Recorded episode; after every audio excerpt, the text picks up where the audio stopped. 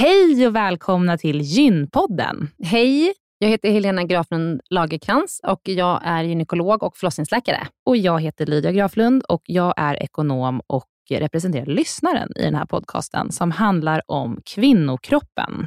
Det är vetenskaplig fakta om kvinnokroppen och det du hör i den här podden är det som man kan höra om man får träffa en läkare eller en barnmorska i ett eh, möte. Men ibland så bjuder vi in gäster som berättar om sina personliga erfarenheter och ibland är det också spekulation, men då är det verkligen tydligt att det är spekulation. Annars är grunden för den här podden vetenskaplig fakta om kvinnokroppen. Så är det. Hoppas att ni vill lyssna. Välkomna. Välkomna.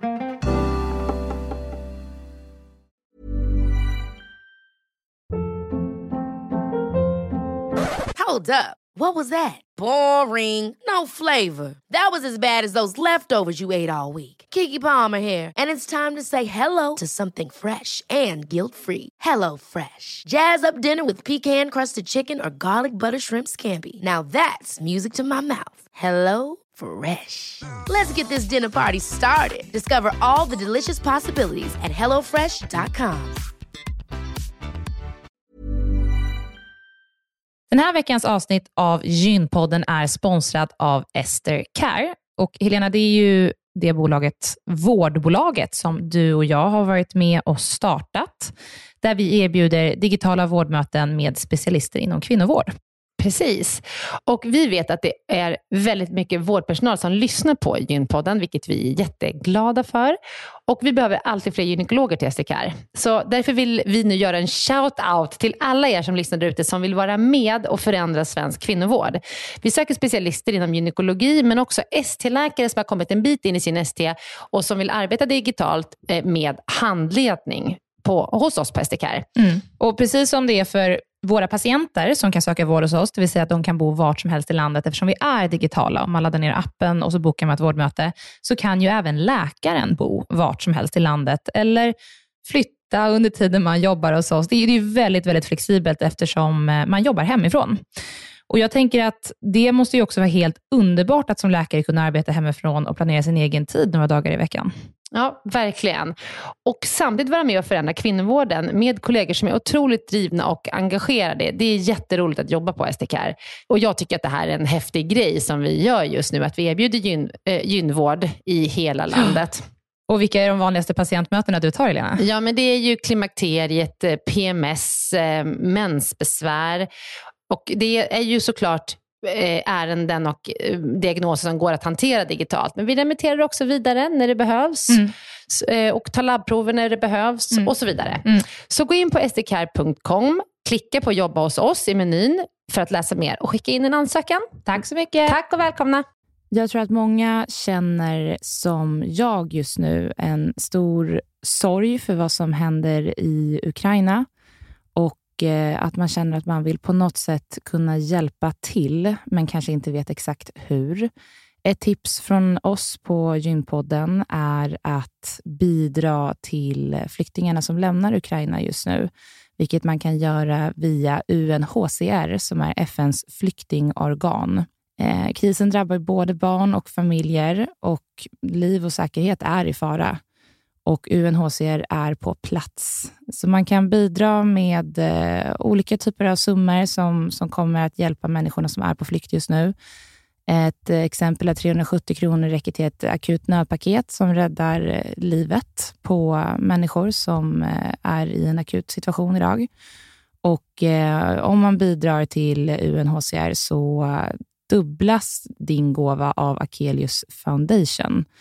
Så gå in på unhcr.se eh, och eh, bidra helt enkelt. Tack. Hej och välkomna till Gynpodden. Välkomna. Jag heter Helena Graflund Lagerkrans. Och jag heter Lydia Graflund. Lydia, du är ju inte läkare, men du är ju superviktig i den här podden ändå. Ja, men tack. Jag behöver den bekräftelsen från dig ibland. Eh, nej, men det... Jag ska faktiskt säga en sak. Och det, är att det är flera som har sagt till mig att eh, hade inte du varit med eh, så hade podden varit ointressant att lyssna till. Ja, men det är exakt därför jag är med. Mm. Mm. Och, ja, men Håller så... upp. Vad sa du? Jag håller upp intresset från alla lyssnare. ja. Nej, men det, det här är ju faktiskt någonting som vi läkare får ta till oss. Att ibland så Är ni Eh, tråkiga? är vi tråkiga. Mm. Okej, dagens ämne är eh, jätteviktigt. Mm. Det handlar om sex och framförallt handlar det om när det gör ont att ha sex. Ja. Vet du Lydia att det finns kvinnor som inte kan ha samlag, alltså penetrerande samlag för att man har så ont i underlivet? Mm. Och det är nog inte vanligt att man pratar om. Nej, det är det inte. Och därför extra viktigt att Ja. vi lyfter det här så att de kvinnorna känner sig hörda Ja. och så att de vet att det är fler som har det problemet Mm. och eh, kanske får eh, bra rekommendationer och tips på vad man ska göra. Ja. Och eh, dagens viktiga och eh, fina gäst är eh, Nina Bom Starke. Välkommen! Tack så hemskt mycket. Vi är så glada att ha dig här.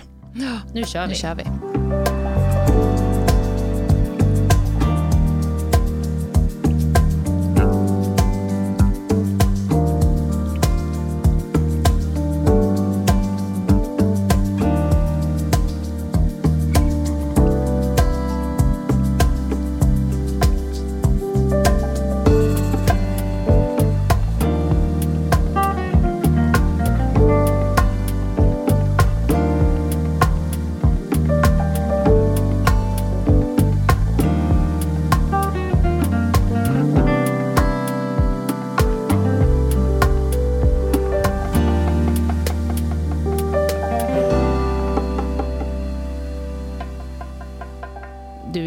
Kollega, men du är också docent och överläkare på Danderyds sjukhus. Och din före detta chef. Ja, och min före detta chef. Och du var lite besviken över att Nina inte kom ihåg att hon hade varit din före detta det, chef. alltså det är så roligt att vissa saker är så stora hos en själv. Jag, jag minns ju vart jag stod i köket när du ringde upp mig och sa så här, hej, du får jobbet om du vill ha det. Vill du komma och jobba? Och jag liksom, ja, jag vill. Och Nina minns inte det här. jag, jag ber jo, men jag kommer ihåg att jag var din chef, men jag kommer Ja, men- faktiskt inte ihåg att jag anställde dig. Det stämmer det- faktiskt. Det är Mm. faktiskt helt Ja. okej. Du har anställt många. Eh, men du jobbar ju på Danderyds sjukhus och mestadels på vulvamottagningen, eller hur? Mm, det stämmer. Vad jobbar man med på vulvamottagningen? Ja, men det är en mottagning som har utvecklats. Då. Vi startade den i början på 2000 eh, ungefär. Och, eh, då har vi liksom samlat patienter som har då vulvovaginala problem. Och, eh, så det är ju mycket av alltså det som vi ska prata om idag. Då, många, många kvinnor som har ont vid samlag, alltså smärtproblematik. Det är en stor del av patienterna som har det. Sen är det andra patienter som har eh, som hudsjukdomar i underlivet där vi liksom är lite i gränszonen mellan hud, hudläkare och gynekolog. Vi samarbetar kring de patienterna. Är det till exempel då Ja, lichensklerosis? lichensklerosis Mm. eller- och erosiv lichenplanus. Och, Vad är det för en person som inte är läkare? ja, nej, men det, är, det kallas för inflammatoriska sjukdomar som kan sitta i hud, slemhinna och även på andra delar av kroppen. Men det kan också drabba underlivet. Likaväl psoriasis kanske är ganska känt. Det kan också sitta Mhm. underlivet. Så allt, för ett underlivet där har vi ju kvinnor, då, vi har ju hud, slemhinna. Så, Mm, att allt, mm. det, så det kan drabba även den regionen då. Så det har vi sådana patienter och sen har vi en hel del faktiskt som har då förstadier till cancer i, i slidan och eh, ute i eh, huden i vulva. Då. Mm. Så de sköter vi, eh, rätt många sådana patienter. Mm. Vi tänkte att vi ska spela in ett helt eh, separat avsnitt om det med en annan doktor från vulvamottagningen. Så ja, att vi för att kommer jag lämna kommer ju det. på så Ja. mycket frågor nu som jag Ja. undrar. Men jag tänker att vi, vi lämnar det för att komma in på dagens ämne. Ja, vi får, vi får göra det.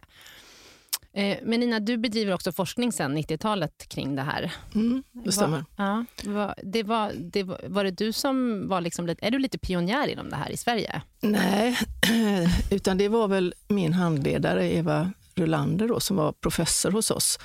Och en eh, manlig gynekolog som tyvärr inte är i livet längre, men Olle Frankman, som nog var de första i Sverige som identifierade de här patienterna, då, liksom vestibulitpatienterna. Vi kommer att prata lite grann om vad vi ska kalla det och så, men, men eh, och det var väl i slutet av 80-talet och då i början på 90-talet eh, som de rapporterna började komma, eller man förstod liksom att det här är liksom ett problem och det började komma lite publikationer kring ämnet. Så de tycker jag är de riktiga pionjärerna. Och i viss mån även, även Inga Sjöberg uppe i Umeå som var rätt tidig med att, att starta en, en vulvomottagning.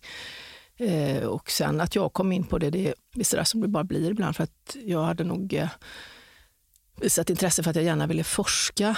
Eh, och då kom Eva och en kollega till och sa liksom, vi har, här har vi ett, liksom ett intressant problem. Är det någonting du skulle vilja titta på? Så började jag med det. Eh, så det var mer av en slump. Och då sa de, ah, ska du forska på de här patienterna måste du ta hand om dem också i kliniken. Och så har det verkligen blivit. Då. Så att, och det, det är ju väldigt roligt då, för då har man liksom en klinisk frågeställning, en klinisk problem som man då dessutom får forska kring. Det passar mig väldigt bra. Jag tycker det är väldigt kul då, för man har massa frågeställningar som man så får man hitta massa olika metoder för att kunna svara på de frågeställningarna. Så att, eh, och I början var det väldigt mycket vävnadsprover och massa patofysiologiska studier, alltså där vi försökte se vad är det som händer i vävnaden. Och, och då fick vi ju napp rätt snabbt, liksom att finns ökade när, antal nerver i slemhinnan och det har ökat blodflöde. Liksom tecken på att det finns saker som händer i slemhinnan. Där det här sitter liksom inte bara huvudet på, på folk utan det finns också mm. fysiologiska förändringar som mm. delvis kan förklara att man har ont. Så du har ägnat egentligen större delen av ditt liv åt det här. Och det är helt fantastiskt och det är ju alla kvinnor i världen tacksamma för. Mm, ja. Faktiskt. Men just nu bedriver du en studie som handlar om botox i underlivet, eller hur? Ja, ihop med Filip Haraldsson då, som är doktorand. Så att vi har gjort första delen av den studien.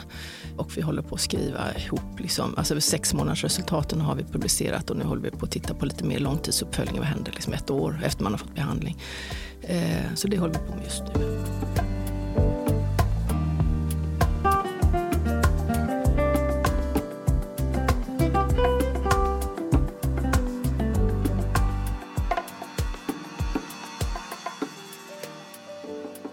Här veckans avsnitt av Gynpodden är sponsrad av Libress. Yes. Och Libress, likt oss i Gynpodden, strävar ju efter att bryta tabun kring mens, vaginor och vulvor så att alla med en livmoder världen över ska känna sig stärkta och ha möjlighet att leva livet precis som de vill utan rädsla eller skam. Ja, och jag eh, som gynekolog men också som kvinna såklart vet ju Lydia, och nu vet ju du också det när vi har poddat här i några veckor. Att jag är också kvinna en, och du är också jag visste kvinna. ju det utifrån det perspektivet ja. innan. Men ja. Mm. ja. Att en livmoder är ett fantastiskt organ men det kan också orsaka så mycket problem och smärta. Rikliga blödningar och eh, man blöder igenom byxor och man blöder igenom på platser som man inte alls är beredd på. Mm. Men sen kan komma lite då och då. Mm. Och eh, Det här tycker jag att Librest försöker liksom angripa på ett jättebra sätt. Mm. Jag tycker att jag är inne på deras sajt här nu mm. och eh, jag kan verkligen tipsa om att gå in och läsa om myter och fakta, till mm. exempel som de har om daglig intimhygien, din första mens, puberteten. De lyfter verkligen de här ämnena mm. som Jättebra. är tabubelagda mm. och eh, ja, men bra att veta. Yes. Mm. Och eh, På hemsidan så finns det också alla deras produkter. Trosskydd och bindor. och eh, De är både vulvavänliga och svanenmärkta. Mm. Man märker att Libres verkligen kämpar för att alla underliv ska få, ett, eh, ja, men få en bra miljö, ett bra mm. liv.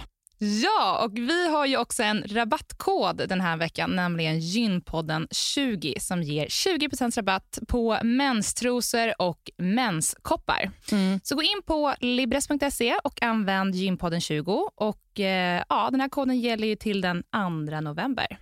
Tusen, tusen tack, tack Libres. Libres. Ja, men då börjar vi med dagens ämne och det är ju då smärta i underlivet vid samlag. Och jag tänker att eh, det första vi kanske egentligen kan gå in på som, som inte så många har koll på, vad är det som händer i det kvinnliga könet vid samlag? Vad, vad är det som aktiveras och, och, hur fungerar det helt enkelt? Jag tycker det är en jättebra fråga för att eh, eh, för jag brukar ofta också prata med det med de kvinnor jag möter, liksom att just det här den kvinnliga erektionen som inte pratas mycket om. Manlig erektion pratas väldigt mycket om. Det är liksom, det är liksom lite digitalt on eller off på något sätt. Eh, medan kvinnor, det händer väldigt mycket då, liksom att eh, klitoris svullnar och, och eh, det ändrar anatomin lite grann, att slidöppningen öppnas och det blir fuktigt. Och liksom, så det händer mycket i vävnaden som är en förutsättning för att samlag kanske inte ska göra ont och att det blir fuktigt, att det inte blir som friktion på vävnaden. Eh, så jag brukar säga oftast, det är, helst ska man vara upptänd både i hjärnan, hjärtat och i underlivet för att det ska bli som bäst. så att säga. Sen är inte alla de, alltid det uppfyllt varje gång, men, men, eh, men de fysiologiska förändringarna är väldigt viktigt då för att det ska bli liksom bra, helt enkelt. Och när, eh, vilka patienter är det som drabbas av den här liksom, allvarliga formen av smärta som liksom inte är övergående. Nej, och det, vad är det som händer det som när man känner mm. smärtan? Ja, nej, men alltså, ja, man, kan, ska, man kan göra en oändlig lista på orsaker egentligen som kan liksom ligga bakom att man får ont vid samlag. Och det, I många när man då pratar om vulvasmärta eller samlagssmärta i den bemärkelsen så brukar man dela upp det i, i en kategori där, man liksom verkligen, där det finns liksom en underliggande faktor som man känner till. Alltså är man opererad i underlivet? Har man fått strålbehandling för cancer? Eller, eller är man väldigt skör för att man är i klimakteriet? Liksom då, då kan det göra ont att ha samlag. Men då vet vi varför. Och I vissa fall kan man hjälpa till och i andra fall är det svårare. då. Men sen så finns det en kategori eh, smärt, eller smärttillstånd då som kallas för vulvodyni, alltså vulvasmärta som definieras som en... en eh, alltså man har uteslutit liksom kända orsaker men, men att eh, eh kvinnan har ont vid samlag. Så det är liksom två huvudkategorier. Sen är det lite undergrupper av, av eh, själva vulvodynin då, som kan vara antingen att man har ont bara när man kommer nära, alltså man försöker ha samlag eller gynundersökning eller tampong, alltså man har provocerat smärta. Eller så kan man också ha smärta som är mer spontan, pågående smärta. Som, och då, vi tror att de har liksom, det är helt olika typer av smärtproblematik. Mm. Och den vanligaste gruppen det är ju de här yngre kvinnorna alltså, som har provocerad vulvodyni eller vestibulodyni eller som vestibulit som det har kallats, eller mm. kallas i folkmun. Vad är vestibulit? Ja, men det är ju då ett då kan vi kanske ta det direkt. Då, liksom att vi, har, vi försöker ändra lite på namnet. Då, för vestibulit indikerar liksom att det skulle vara en inflammation i vävnaden. Alla medicinska termer som slutar på it liksom, det indikerar att det ska vara någon inflammation. Appendicit, det är blindtarmsinflammation till exempel. Men vi är, inte, vi är inte så övertygade om att det här riktigt är en vanlig inflammation. För att det sitter väldigt speciellt. Alltså man har, kvinnorna får ont runt, precis runt slidöppningen, oftast där mödomshinnekransen liksom fäster in i vävnaden. Där är väldigt, väldigt känsligt. Och oftast är det då i bakre partiet som de har mest ont. Eh, är, nästan alla beskriver samma typ av smärta. Eh, så det är ett väldigt lokaliserat smärttillstånd. Och det är, det är den vanligaste typen. Då. Det är oftast yngre kvinnor kan man säga som, som drabbas. Jag skulle säga att merparten liksom, kan redan från 18 till 30 år kanske. Mm. Så att, eh, och vad är det mm. som, som bidrar till det? Att de får ont? Ja, men det vet vi inte. Nej. Alltså, etiologin vet vi inte. Den starkaste faktorn som, som ändå kan vara associerad med att det här sätter igång och under, ja, framförallt triggas igång, då, det är faktiskt upprepade svampinfektioner. Det är den fakt enskilda faktor som har starkast association till, till det här. Eh, men sedan så tror vi att det är mer multifaktoriellt, att det är massa olika faktorer som påverkar. Och då är det både liksom fysiologiska faktorer i vävnaden och, och även psykosexuella eller psykosociala som var kopplat till hur, hur kvinnan mår för övrigt och personlighetsdrag och allt möjligt. Liksom, vad hon varit med om. Så det är en väldigt heterogen grupp. I början tyckte jag att alla är likadana, det är liksom att ha copy-paste. Liksom. Men det är det verkligen inte. Utan alla har sin egen ingång. Och man, det är därför det är så spännande liksom, varje gång jag ser datorn. Oh, nu har jag nybesök. tycker jag är jättekul. då, mm. då vill jag liksom försöka hitta vägen in just till den här patienten. Varför, varför har hon ont? Och ibland kan man som förklara det för henne på ett sätt, eller man kan i alla fall diskutera. I andra fall är det mer liksom, ja, lite svårare kanske att förklara, men ont har hon. Mm. Men, så att, ja. jag, nu, jag träffar inte jättemånga kvinnor som har det här problemet, för de kommer ju oftast till er när de kommer till Danderyds sjukhus. Men jag har haft någon patient ganska nyligen här som eh, inte hade haft några problem eh, under flera år. Nu var hon liksom i, ja, men runt 20-årsåldern. Och sen så hade hennes man varit, eller hennes kille varit bortrest och så kom han hem och sen helt plötsligt bara så började det göra ont. Och sen gör det liksom så ont så att hon kan nu inte ha sex. Är det vanligt att det går liksom från noll till att... Ja, men det finns det... Så, alltså jag har hört alla stories tror jag för mm. det här mm. laget. Men ja, det är en patient som... Och då kanske det händer någonting i vävnaden, eller någonting att det gör ont. Liksom. Alltså det är så väldigt känslig vävnad. Alltså den, den vävnaden som sitter, liksom, om man tänker sig basen av de inre blygdläpparna in mot slidöppningen, den är är oerhört känslig vävnad. Det är ungefär som munslemhinna. Den har liksom inget skydd. Hud har ju liksom ett hornlager ytterst och är väldigt bra skydd mot omvärlden. Då. Men den här slemhinnan är väldigt naken kan man säga. Och den, den är känslig för mekanisk retning kan man säga. Så det är klart att om en, om en person har väldigt många vaginala samlag ska nog alla, kan nog alla få lite ont för att det skaver, så att, eller det blir som en mekanisk nötning. Och då är det också en del kvinnor då som kanske har haft en hel del sex i början som kanske inte riktigt har lärt sig sin kropp, hur den funkar. Och så här i efterhand kan säga, men det var nog inte bra, jag hade rätt mycket sex fast det gjorde faktiskt ont. Så då är det en inkörsport ibland. Och sen när, det, när väl smärtan sitter där så är den liksom, det är svårt att få det att vända ibland. Och man hamnar i en, en ond cirkel, man blir rädd, man spänner sig, man blir, får liksom ångest. Och liksom, det, det, blir liksom, det bygger på på något sätt så att man, man hamnar i liksom en ond cirkel. Och, och, ibland kan det vara ganska kort tid för att man hamnar i det där. Men själva diagnosen brukar man inte ge om inte man haft ont kanske tre, sex månader åtminstone, att det är ett ordentligt problem. Mm. Men ofta så börjar det mm. alltså i den här känsliga liksom slemhinnan, men sen blir det att nästan hela muskulaturen i bäckenbotten kan bli spänd och då har det liksom kommit till nästa steg. Ja. Kan, är det så du Ja, men det är det jag menar. Liksom, att då spänner mm. de sig ofta. Alltså, mm. Omedvetet så spänner man sig, för kroppen skyddar sig. Smärta är en skyddssignal. Alltså, den, mm har man ont någonstans så är, det liksom, så är det en signal på liksom, hallå, hallå, här är mm. någonting som inte stämmer, eller någonting som ska skada kroppen. Och det är samma sak här. Ja, vad gör man då, då om det gör ont att föra in någonting i slidan? Men då stänger man ju den. Mm. mm. Bränner man sig på bränner man handen på en varm platta så drar man undan den. Det är precis samma mekanism tror vi liksom, mm. i många fall, att det blir som en sorts skyddsreflex som kanske underhålls lite omedvetet. Mm, Hur många kvinnor är det som kommer in och söker hjälp hos er för här? Hur vanligt är det i Sverige? Ja, vi har, eh, alltså det, det finns ju inte någon riktigt sån här superduper studie som verkligen har tittat på, på just den här Alltså det finns studier då som man har gjort uppskattningar kan man väl säga, men ibland blandar man det här vulvodyni-begreppet, att man har med liksom lite äldre kvinnor som har ont hela tiden och blandar med yngre kvinnor. Så att, men men vi, vi tror liksom att det är säkert minst kanske 5-7 procent som har pågående bekymmer, men sen är det många som har haft också, som, så att det beror på lite vilka siffror man tittar på. Men, så att jag har inte någon jättebra siffra, sådär, men, men det är ett stort problem och det är väldigt underrapporterat tror vi också. Mm.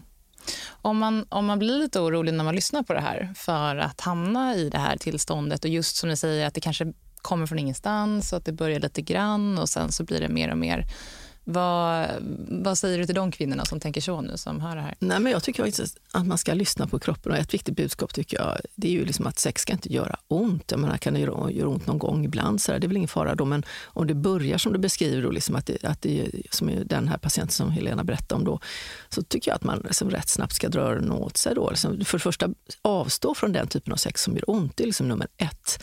Eh, det finns faktiskt massa, massa sätt att ha sex på eh, och det ska inte göra ont. Och Sen så får man väl söka hjälp hjälp. Och det beror lite på hur gammal man är och var man bor och sådär. Men, men jag tycker man ska ta signalerna på allvar. Mm. Och vad gör man? Ja, man, man är man eh, i den åldern så att man hör till en ungdomsmottagning så bör man ta kontakt med sin ungdomsmottagning. Eh, det är naturligtvis olik, lite olika kunskapsnivå på olika ungdomsmottagningar men det här är ju någonting som vi jobbar med hela tiden och försöker höja kunskapen. Och vi tror, eller personligen och många med mig tror ju liksom att ungdomsmottagningarna är en jätte, jätteviktig, eller de har en väldigt viktig roll i det här att, för att de möter ju de unga kvinnorna och vi vet ju det att träff, kan man få tag på dem tidigt när de har, har problem så är det mycket lättare att vända. Så att har jag en remiss som kommer till, till eh, till mottagningen, då, det är någon som har haft ont i två år eller någon som har haft ont i 15 år. Så, så den här tvååringen, det, eller det känner jag mig liksom, det är piece of cake jämfört mm. med kanske någon som har haft ont i 15 år. Mm. Ja, ni förstår. Så att, mm. uh, ungdomsmottagning. Och sen är man äldre eller något annat, men är också en, en gynekologmottagning, en sex och samlevnadsmottagning eller en kvinnoklinik, alltså olika kvinnokliniker. Mm. Så det ska ju finnas kunskap om detta, mm. såklart på alla kvinnokliniker. Mm. Och vad får man för typ av behandling? Vad hjälper ni dem med? Ja, men det är ju, eh, nu jobbar vi ju då på en av de specialiserade mottagningarna då, och då har vi ju ovanligt mycket resurser som inte... Alltså man kan hjälpa de här kvinnorna med ibland väldigt enkla råd. Eh, man kan undersöka dem, man kan ge dem tips och råd hur de kan liksom ta hand om sin vävnad, hur de kan ta hand om sin bäckenbotten, hur de kan ta hand om sitt mående. Eh, det är kopplat till en sam, rätt hög samsjuklighet med framförallt ångestproblem, eh, stressproblem. Så att man, man kan ibland bara liksom att man pratar igenom livsstil och hur man praktiserar sex. Och, alltså, så kan man, det första, första grej är ju faktiskt att, att ge dem adekvat information och stämma av lite var, var de befinner sig. så att säga. Men hos oss då så har vi ju, där har vi ju flera olika professioner som hjälper med patienterna. Då, så att alla träffar en läkare de får en diagnos eh, lägger upp, som också lägger upp en plan. Ska man sätta in någon form av medicin? Ibland har vi mediciner för att minska smärtkänsligheten i vävnaden om det är riktigt illa. Vi har också en form av lär en, ja, en form av exponeringsövningar, att man får liksom lära om lite grann. Eh, övningar som våra barnmorskor lär ut. Det här att de lär sig kunna beröra utan att det gör ont. Alltså man får börja väldigt, väldigt försiktigt, att bara kunna nudda vävnaden i princip. Och man successivt så kan man öka provokationen under smärtgränsen. Och då får de guidning i det och övningar hur man gör det. Och där kommer också in bäckenbottens... Eh, för att oftast har de en dysfunktion i musklerna, att de kan varken knipa eller slappna av. Det är som en sorts kramp. Och det jobbar vi jättemycket med, för det, det är en viktig bit. Och sen har vi även kuratorer då som jobbar mer med de psykosexuella eller psykosociala komponenterna. Liksom hur mår man? Hur hanterar man sin situation? Och vi tror ju på det här nu, nu, att om man tar hand om hela patienten så har man mycket större chanser att hjälpa henne. Man, man kan liksom inte bara stirra sig blind på ett litet område runt slidöppning utan man måste koppla in det här andra också om det är liksom, om, om hon har svåra problem. Mm. Ja, så att för att kunna kanske undvika att hamna här så låter det som att knipövningar generellt sett är ganska bra att göra om, om det är som du säger med bäckenbottenmusklerna? Nej, alltså, nej eh, det är lite tvärtom. Alltså, mm knip, alltså, det är fokus på avslappning. Mm. Men då är det så att man, för att kunna hitta avslappning så är det lättare att gå via att man känner att, att man kniper först, för att känna okej okay, nu är jag spänd. Och så att man känner skillnaden mm. och så tränar man på avslappningen. Men det kan vara jättesvårt ibland. Så att, men fokus är på avslappning. Det, och så mm. finns det en väldigt bra vulvamottagning då på Danderyd. Den är väl organiserad och som du säger ganska ja. mycket resurser. Men hur ser det ut i resten av landet? Ja, det är väldigt olika då. Så att det är, lite för mycket är det liksom lite eldsjälar som driver vissa verksamheter. Och du måste höja liksom grundnivån på något sätt. Liksom att, att det här är verksamhet som ska in på alla kvinnokliniker tycker jag. Det ska finnas en specialistmottagning, minst en specialistmottagning inom varje region. Och att man då eh, även då jobbar gentemot som jag säger, ungdomsmottagningar och sex och samlevnadsmottagningar. Att man behöver liksom hela tiden fortsätta och, och, öka kunskaperna och, så att man får in att detta är liksom en jättestor patientgrupp som många andra patientgrupper. Mm. Mm. Så, ja, så det handlar väldigt mycket om utbildning. Och, och men det, det, det, kan inte vara så att det ska drivas av några som är eldsjälar in, mm. utan det, det, måste finnas med i basverksamheten. Finns det motsvarande problem för män? Ja, det finns också eh, bäckenbottensmärta kan man väl säga hos män. Det, är inte, det har väl uppmärksammats ganska nyligen tror jag. Det kanske inte är samma utsträckning, men det, det är inte lika mycket eh, undersökt heller, men, men det finns. Som beskriver liksom samma typ av smärta, eh, ont, liksom kramp, ont, ont i underlivet. Oh. Mm. Eh, hur ser prognosen ut om man får hjälp? Jo, men jag, det, jag satt och svarade häromdagen på en sån här chatt i Aftonbladet. Då, då, då var det, han, jag hann ju tyvärr inte svara på alla frågor, men det var några som var väldigt uppgivna då och tänkte liksom, åh, eh, känns så hopplöst, det känns så hopplöst.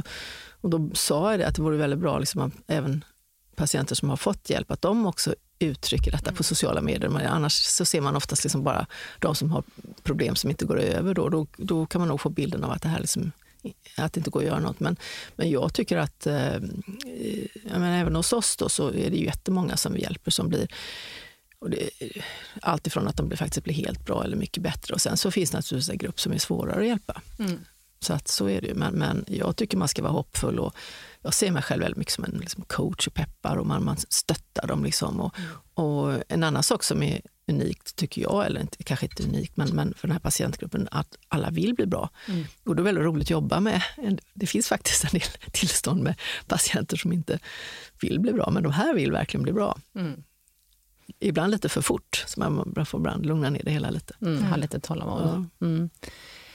Du nämnde lite att det, att det finns en viss samsjuklighet med depression och ångest.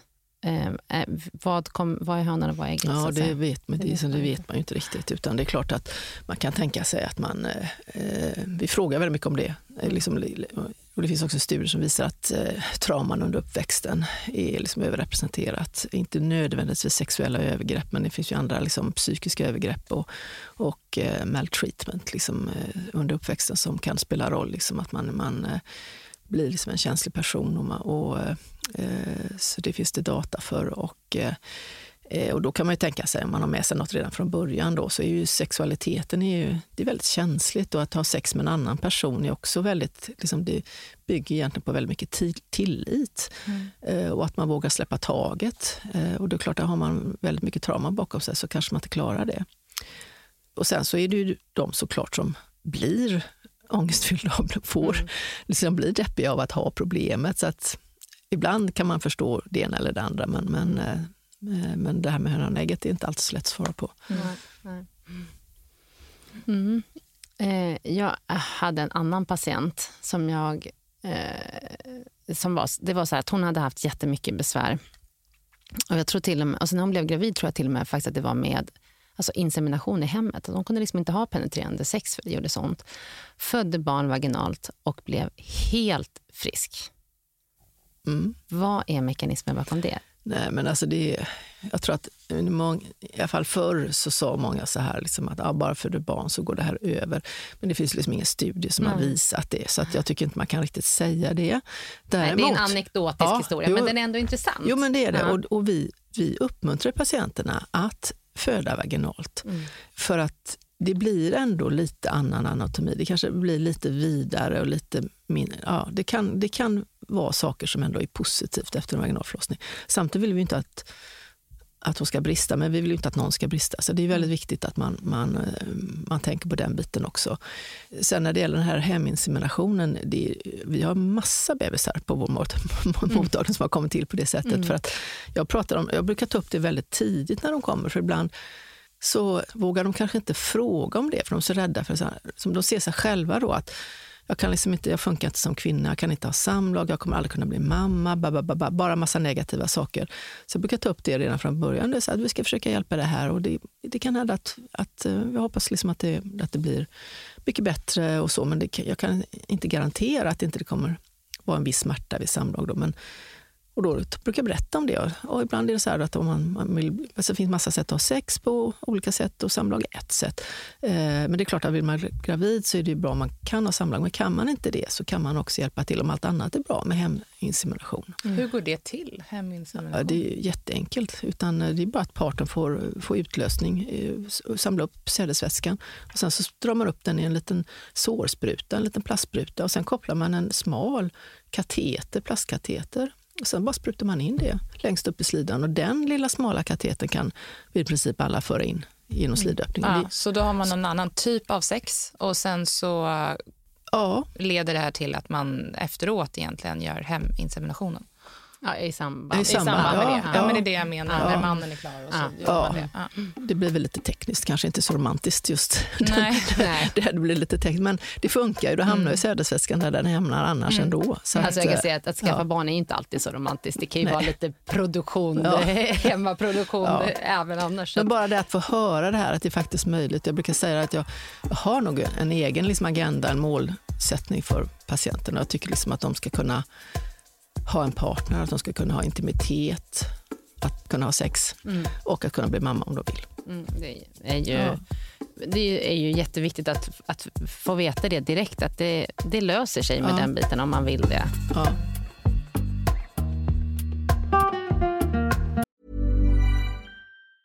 Have catch yourself eating the same flavorless dinner three days in a row?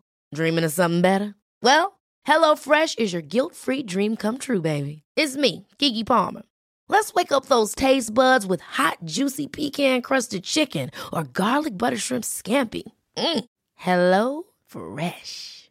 Stop dreaming of all the delicious possibilities and dig in at HelloFresh.com. Let's get this dinner party started.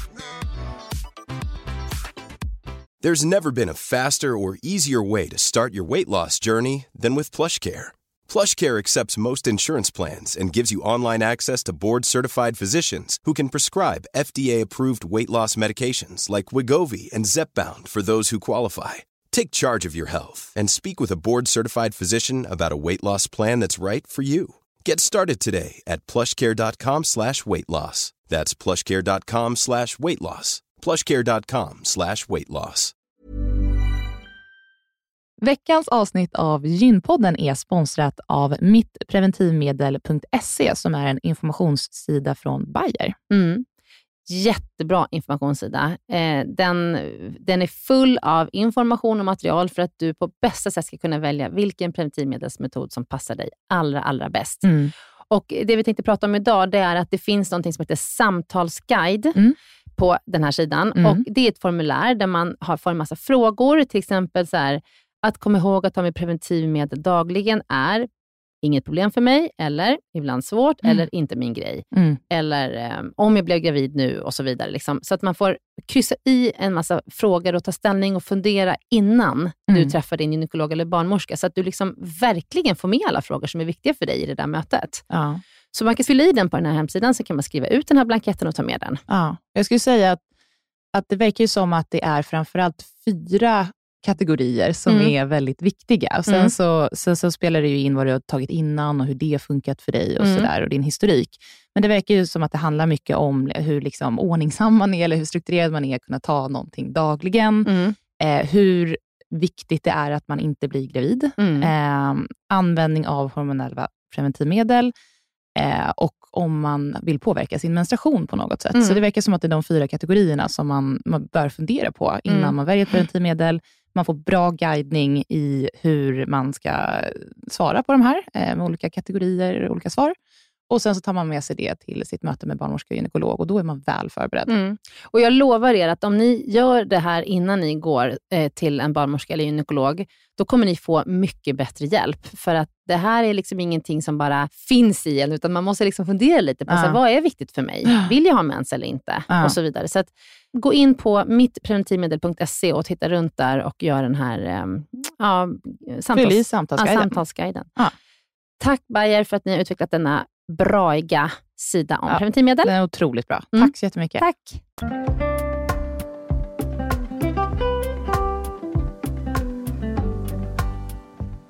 Den här veckan är vi sponsrade av Natural Cycles.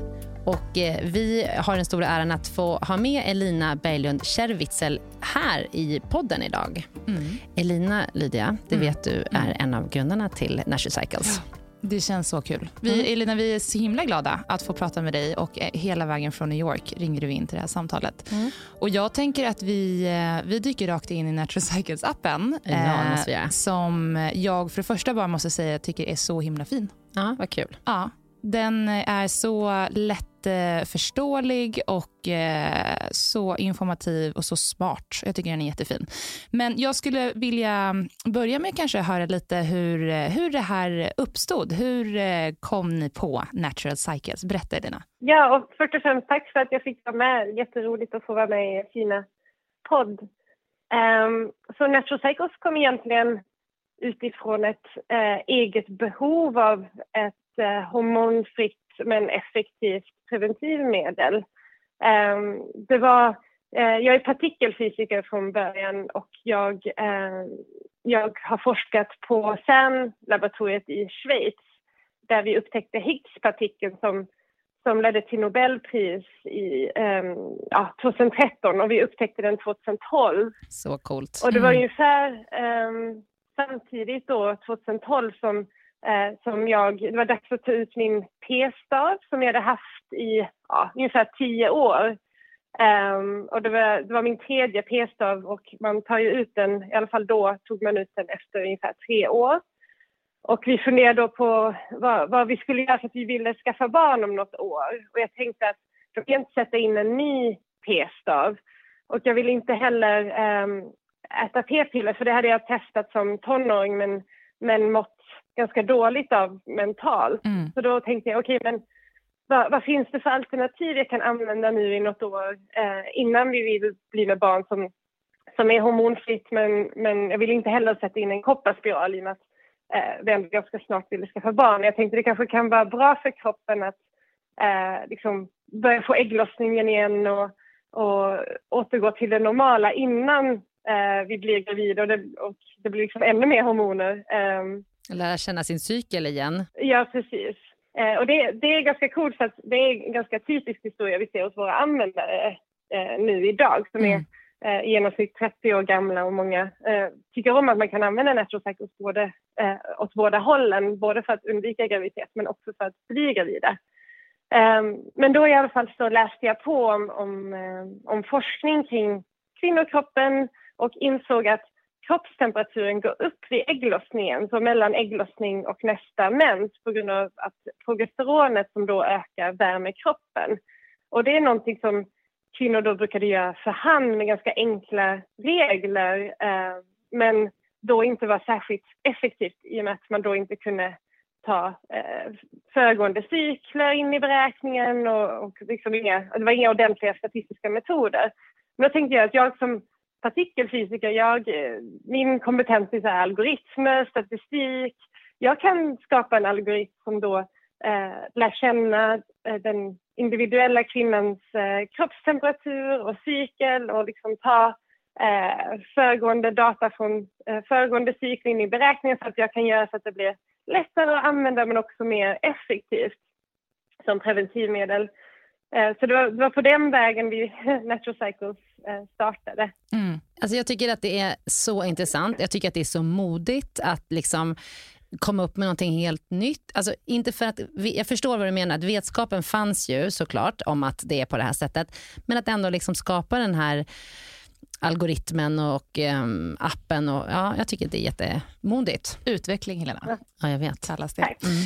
Jag tycker också att det är eh, så fantastiskt vad man kan göra när man lär känna kroppen mm. och vetenskapen runt kroppen och fysiologin. Jag tycker mm. det är det är så intressant. Ja, det är det vi, vi hör mest från våra användare. Eh, om man läser våra app reviews eller bara lyssnar på vad våra användare säger, är att, att de verkligen uppskattar att de får lära känna sina egna kroppar och mm. förstå mm. vad som eh, pågår inuti och liksom känna att man har den kontrollen. Mm. Eh, det är en väldigt häftig känsla. Mm. För att jag, jag vet, vi har ju, prat, vi har ju spelat in, eh, vårt första avsnitt handlade just om mens och, och hormoner och kvinnokroppen.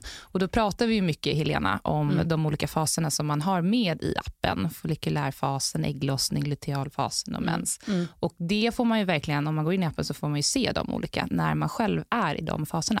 det är superbra. Ja. Men Elina, förstår jag rätt att ni först först kom eh, med appen som en preventiv metod och sen ut, vidareutvecklade ni produkten till att också bli då en eh, produkt där man kunde mm, se när man är som mest fertil. Nej, det, eh, vi kom med båda två eh, från början. Eh, och man kan också använda appen för att eh, följa sin graviditet. Eh, och alla tre inställningar eller modes fanns från första början när vi lanserade appen. Eh, så egentligen så, så är det ju ganska det är samma teknologi mm. eh, bakom. Det är bara lite annan optimering på algoritmen om man vill bli gravid. För att okay. egentligen finns det ju bara eh, tre dagar per cykel som man har liksom en, en större chans att bli gravid. Mm. Så då, eh, om man använder appen som preventivmedel så ger vi gröna och röda dagar. Så röda dagar om man är fertil eller kan vara fertil om man måste skydda sig eller gröna dagar om man eh, definitivt inte är fertil och inte behöver skydda sig.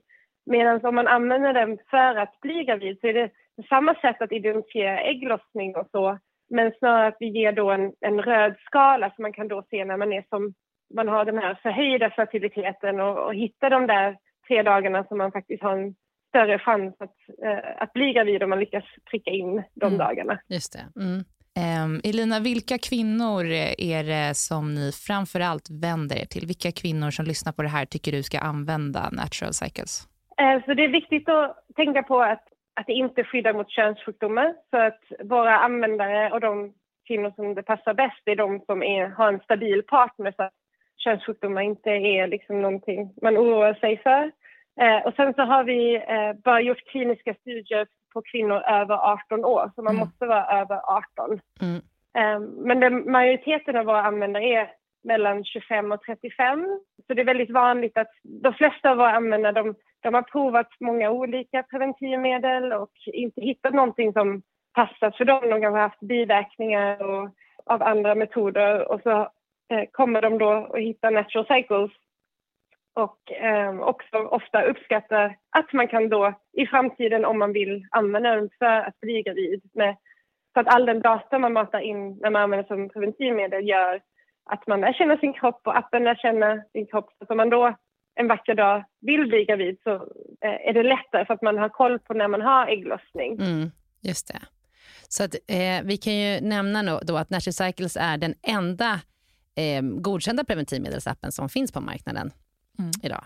Och att det är världens första och enda digitala preventivmedelsmetod som är CE-märkt och vetenskapligt bevisad. Ja, det är en medicinteknisk produkt mm. eh, i samma riskklass som till exempel kondom som mm. också är en eh, medicinteknisk produkt som preventivmedel. Eh, och vi har nu publicerat 12 kliniska studier. Så, eh, vi är ju forskare från början så vi, vi driver fortfarande forskning och fyra av de studierna har då undersökt hur effektiv Natural är som preventivmedel. Och den är då eh, 93% effektiv i typisk användning, vilket inkluderar alla graviditeter och 98% effektiv eh, med perfekt användning, vilket innebär att man faktiskt skyddar sig eller att man inte har oskyddat sex när appen ger en en röd dag. Just det. Och den här veckan så har vi eh, rabatt eh, på eh, en årsprenumeration och en gratis termometer på naturalcycles.com. Så om man använder koden gynpodden så får man 20% rabatt. Så gå in och titta på naturalcycles.com och eh, köp en årsprenumeration om du tycker att det här är en preventivmedelsmetod som fungerar för just dig. Mm. Tusen, tusen tack Elina för att du ville vara med och prata i vår podd och tusen tack Natural Cycles för att ni sponsrar oss. Ja. Tack för att jag fick vara med.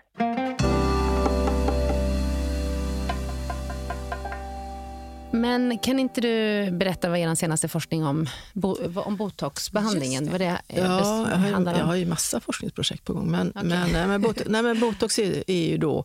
Jag har använt det ganska länge liksom, eh, för en del såna patienter som har väldigt stark kramp eller smärta, alltså kombinationen smärta och väldigt tajta muskler där de har svårt att med vanlig hjälp, alltså övningar, få ner spänningen i bäckenbotten. Och det var en, en grupp från Göteborg som testade det här för ganska många år sedan. Då kom de upp och så visade de mig hur de gjorde och sen har jag liksom testat det. Och, och nu har vi gjort det i en, en studieform. Och så här efter kan man säga att det var lite synd att vi valde den dosen. På, för att, mm. Men det tar väldigt lång tid att planera en behandlingsstudie. Alltså, men allt eftersom vi planerade den och började genomföra den så hade jag väldigt mycket kontakt med andra kollegor runt om i världen och insåg liksom att ja, man skulle nog lugnt kunnat haft en högre dos. Men det spelar ingen roll, utan för nu har man täckt in, nu finns det studier, då, randomiserade studier, alltså riktiga studier som täcker in olika doser av botox. Botox är ett nervgift, eller hur? Som ja, gör att, att, nerv, att nerverna Ja, så tanken är liksom att man, man slår ut nervens signal ut till muskeln, att man får en avspänning av muskeln och det sitter i tre månader. Mm.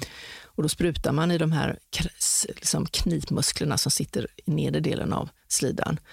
Och man kan komma in med ett finger och komma åt de här musklerna. Eh, och det gör lite ont, men det går väldigt fort. Mm. Och det är faktiskt väldigt lite biver biverkningar till detta. Så det är en, ganska, det är en säker behandling på, om det är rätt person som gör det. Eh, och då visar väl det primära utfallet var liksom just kopplat till samlagssmärta. Så det, det var inte helt signifikant, men man tittar liksom på sekundära utfallsmått och så talar väldigt mycket till för botoxbehandling. Men jag, vi tror att det är en dosfråga. Mm. Och, och, man måste ha det upprepade behandlingar? Nej, men det, det är väldigt, I studien gav vi två gånger och så måste det gå tre månader emellan. Då. Men sen har vi ju då en klinisk erfarenhet, för vi, har, vi använder ju högre doser nu. Och eh, det är ju så att, att många svarar väldigt bra på det, men de som svarar bra på det, det är ju de som har en, mycket, en stark muskelkomponent. Mm. Du ska inte ha dem där ont, men är, är avslappnade. I, så det är liksom ingen smärtbehandling, det är liksom sekundär effekt på smärtan. Mm. Men eh, jag tänkte bara lite mera i detalj bara om vi kan prata om vad, om vi har lyssnare som har problem men kanske inte så mycket att man känner att man vill springa till gynekologen imorgon. Nej. Vad, vad kan man göra hemma nu ikväll? Ja, men alltså, det finns jag säger, det är så många saker som kan göra ont, så mm. man, behöver, man ska ju faktiskt bli undersökt, för mm. ibland är det andra saker som gör ont. Och svamp har vi lite varit inne på, då, mm. och många, många berättar då att de bara har fått massa svamp mediciner utskrivna och det inte har hjälpt. Och det är ju fel, för då mm. har man, har man liksom inte verkligen omprövat den diagnosen. Är det verkligen svamp? Och är det svamp så ska, de, så ska man verkligen behandla mm. det. För att det är inkör, vi vet ju det, att det är inkörsporten för en del. Eh, så, så, att, eh, men, men, jag tycker faktiskt att man ska bli... Jag har svårt att säga så här generellt. Mm. Sen kan man rent generellt ska man vara rädd om det här området. Då, mm. så att det gäller ju då, man ska inte ha överdriven tvättning. Nu många som är så duktiga på alla sätt och de tränar och grejer har sig och kanske tvättar sig jättemycket. Men, men eh, försök dra ner lite på vatten och, och gärna använda olja och mjukgörande. Liksom.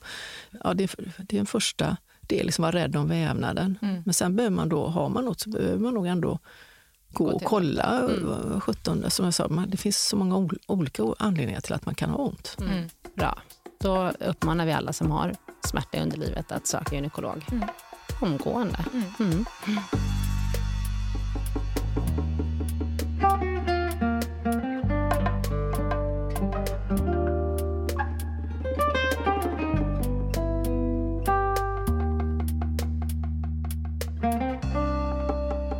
Har du några sunshine stories som du vill berätta? Ja, nej, men det, jag har ju så många...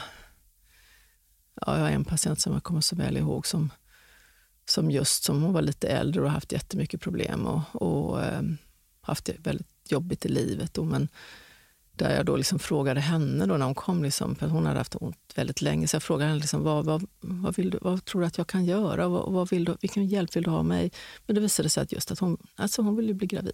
Mhm. Så då hjälpte vi henne med det och det, Mm. det blev bra så att säga. Men det, hon blev inte av med sin smärta men hon, hon Hon fick gravid. barn och, Mm. och, och sådär. Så, att, eh, eh, så det är det. Och sen så eh, tycker jag liksom att resans gång har varit så spännande. Liksom från att man började för så pass länge sedan och se de här patienterna och sen har jag jobbat med så många olika yrkeskategorier där vi liksom har stött och blött och, och liksom kunnat hjälpa väldigt många patienter. Eh, och jag har en barnmorska, då, Gunvor Öhman, som, som jobbar med oss. Hon, hon har jättemånga patienter, men hon skickar mig liksom, små meddelanden i journalerna. Liksom, och, nu, kunde, nu kunde Mikaela ha, samlag, jippi! Liksom, så, så att man liksom följer dem. Så att det, Ja, ja, man, ja. Sen är det inte så, det kan jag också säga då, att allas primära mål är faktiskt inte att ha, att det är just samlag som är egentligen det de vill. Och det, det kan ju vara svårt för oss läkare ibland. Att, alltså läkare är fortfarande så här lite, man är lite rädd när man går till doktorn. Och alla kanske inte berättar allting, men det är därför det är så bra när vi jobbar ihop. Då, för då berättar de lite för mig först och jag kan fråga kanske ganska liksom systematiskt och sådär. Sen så, ja, de svarar pliktskyldigast. Men sen träffar de barnmorskan och så Gunvor då, och så jobbar hon med dem och så berättar de massa mer för henne. Och sen kommer de till, till kuratorn och då kommer det ännu mer.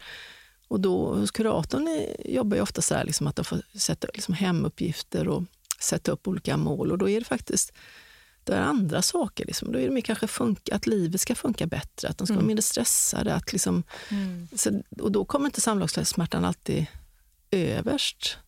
Så det tycker jag är ganska intressant. Det är sånt där man har lärt sig efter, efterhand. Och så man måste liksom försöka individanpassa det hela. Vad- hur ser du på, på din, din forskning om, och om det här området om så här 15-20 år? Var tror du att vi är någonstans då om, om det blir som du vill? Ja, det allra bästa skulle vara att vara som vid magsår, att man hittar en liten basilusk som var svaret. Och så lärde man sig behandla den. Eh, för det trodde väl ingen att, att, magsårsproblemet skulle lösas på det sättet som det har gjort. Nej, alltså jag hoppas, alltså min dröm är ju liksom att vi hittar preventiva åtgärder, att vi identifierar det här mycket tidigare, att det inte så, behöver gå så långt. utan att eh, och, och där, där handlar det mycket om hur man hur man praktiserar sex och hur, hur ung, jag, tror det är svår, jag tror det är rätt tufft att vara både ung tjej och kille idag och leva upp till alla förväntningar som, som finns runt om i samhället och på nätet, liksom vad man ska klara av. Och, och, Tycker du att det förändras eh, de senaste 20 åren? Ja, men det tror jag nog liksom ändå att, alltså, jo, det Högre har det väl. krav. Ja, men, nej, men det här att man exponeras ju inte Mm. liksom för, det gjorde man inte förut, man fick liksom, nej men det tror jag är faktiskt en ganska stor skillnad. Jag tror man har högre krav på sig själv och på sitt eget liv idag än vad man kanske hade för 20 år sedan. För man får så mycket intryck via sociala Ja. medier och via alla Netflix-serier som man tittar på att man eh, tycker att livet borde vara mer hela tiden, tror jag. Mm. Eh, och att ens sexliv borde alltid vara fantastiskt. Och det borde gå ihop med att man ändå har ett toppjobb och hinner med att ha hund och barn och, och alla de här delarna. Jag tror det blir jättepress. det här idealet Ja, verkligen som, eh, som kopplas ihop till ett, ett enda liv och ett, eh, att det liksom inte är enough vad man har. Ja. Också kanske vetskapen om att det går upp och ner. Mm. Det tycker inte jag Det framgår att, inte på sociala medier. Nej, men det gör ju Nej. inte det. Och det här är ju, det här är ju liksom ett ämne som pratas om jättemycket idag, vilket är jättebra. Eh, men jag tror att det här, jag tror också att ett sexliv, eh, det är inte så vanligt att eh, alla kanske pratar om det Nej. med varandra, med sina vänner eller framförallt inte med familj. Inte ens med jag sin pratar partner ibland. Nej, Nej. inte ens med sin partner Nej. ibland. Och Ja. jag tror att där kan det finnas mycket förväntan om att det ska vara top notch hela tiden. Och har man inte det så har man kanske någonting som man inte tycker är toppen i relationen. Men där tror jag också att det är, det är ju som allt annat i livet. Det går ju upp och ner. Mm. Och kvinnorna Ja, tar ju väldigt mycket de tar ju väldigt mycket ansvar och lägger på sig själva väldigt mycket skuld och skam liksom, Ja. för det här. Och, och, så att, eh, nej men jag, jag tror ändå liksom att man kanske, jag hoppas ju liksom, nu har ändå kommit signaler liksom att man kanske faktiskt måste börja prata om sex tidigare. I, jag, jag vet ju inte, jag, kan, jag har liksom funderat på det så himla mycket, men, men i vilken form man ska göra det utan att låta som moralisk. Men att man, jag tror ändå att, att man behöver prata om sex tidigt med Mm. ungdomar. och man, att, att um, Det ska liksom inte göra ont. och man, Just det här få bort prestationskravet. Och, och, eh, så så jag, jag tror att det börjar nog redan där faktiskt. Mm. Att det där är någonting vi behöver förändra. Ja, och för att veta när det blir fel. Mm. För att om man inte pratar om det överhuvudtaget så är det ju väldigt svårt att Ja. veta vad man ska förvänta sig och vad som eh, blir rätt för dig som person eller inte. Ja. Men som är ett, ett budskap i, i den här podden, och det är Mm. just att det ska inte göra ont. Sex ska inte Nej. göra ont. Nej, Det är inte, liksom, det är inte okej. Nej. nej. Ska vi avsluta där Ja. med de insiktsfulla orden? Ja, Mm. verkligen. Och glöm inte att gå in och följa oss på Instagram. Där heter vi Gynpodden och där kan vi vara interaktiva och prata med varandra. Ni kan ställa frågor, vi kan svara och vi tar också gärna emot liksom feedback och kritik om ni har någon sådan. Så in och följ oss på Gynpodden på Instagram. Nina, tusen tack för att du kom hit idag. Ja, tack Ja, själv. Så Tack så intressant jättemycket. att få lyssna till. Jag tycker det är så fantastiskt att vi får träffa personer som dig, Nina, som eh, kan så mycket och som har jobbat eh, så mycket med ett sånt ämne som är så pass viktigt för så många personer. Vet du vad hon kallas på kliniken? Nej. Storvulvan. Och Det var som en annan gång när en av mina doktorander disputerade. Då sjöng en kollega att den här Edvard Persson, jag har sutt, suttit vid en landsväg i hela mitt liv. Då sjöng han till mig som Nina hon har glott på en slidväg i hela sitt liv. Men det bjuder jag på. det är så Och det är vi glada för och tacksamma. Ja. Ja, ja, tack, Tack Nina. Nina. Okej, Mm, hej då. tack, hej. Hej. Jag har bott vid en landsväg i hela mitt liv och sett människor komma och gå.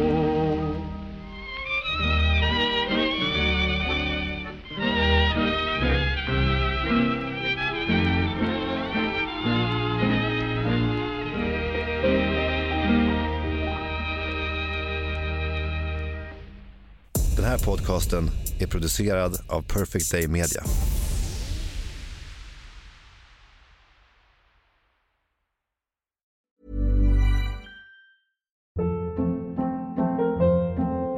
Hold up. What was that? Boring. No flavor. That was as bad as those leftovers you ate all week. Kiki Palmer here, and it's time to say hello to something fresh and guilt-free. Hello Fresh. Jazz up dinner with pecan-crusted chicken or garlic butter shrimp scampi. Now that's music to my mouth. Hello Fresh. Let's get this dinner party started. Discover all the delicious possibilities at hellofresh.com.